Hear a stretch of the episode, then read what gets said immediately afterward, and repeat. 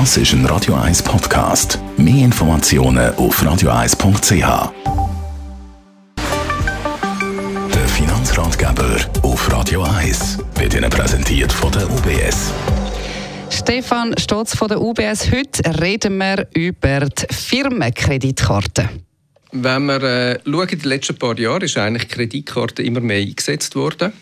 Ähm, also wir alle brauchen und haben mehr Kreditkarten.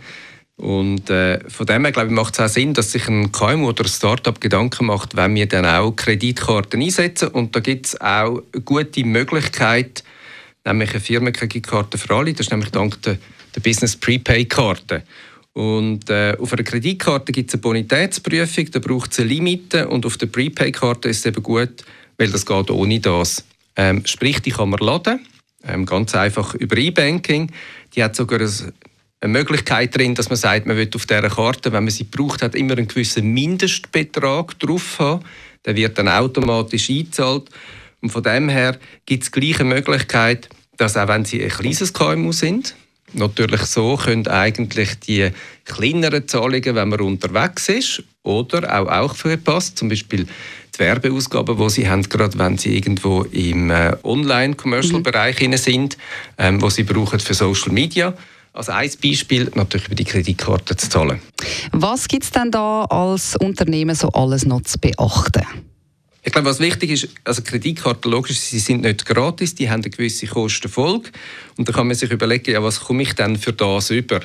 Und etwas, was man vielleicht nicht so daran denkt, ist, was sie überkommen, ist, es passieren weniger Fehler in der Abrechnung. Weil mit der Kreditkarte haben wir alle eigentlich noch den Transaktionsbeleg und wir haben quasi eine saubere Abrechnung. Es gibt sogar, wenn Sie ein Spesen quasi Bewirtschaftungstool haben, äh, die Möglichkeit, eine Schnittstelle zu haben, direkt mit der Bank. Und ja, dann passiert einfach, wenn man das vergleicht mit dem, wie wenn man quasi alle Rechnungen sammelt und dann tun das zusammenzählen und dann tut man sie weiterleiten und visieren, passieren einfach mit der Kreditkarte viel, viel weniger mhm. Fehler und sie haben dann viel bessere Kontrolle.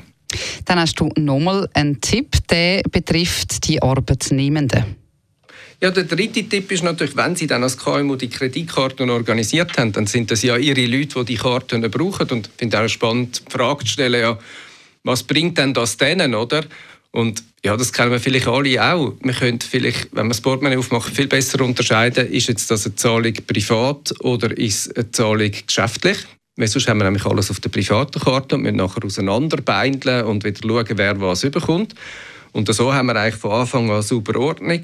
Wenn man dann den Beleg bekommt, ich finde es nicht schlecht, schnell den Kugelführer nehmen, gerade draufschreiben, was es ist. Dann kann man es nämlich einfach nachher in ein Sichtmap tun mhm. und äh, anheften und weggeben, wenn sie kein Tool haben.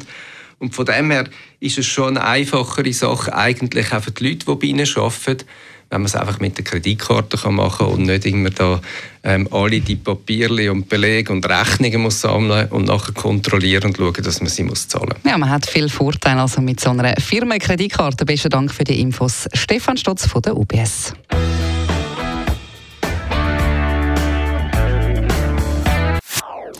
Das ist ein Radio 1 Podcast. Mehr Informationen auf radio1.ch.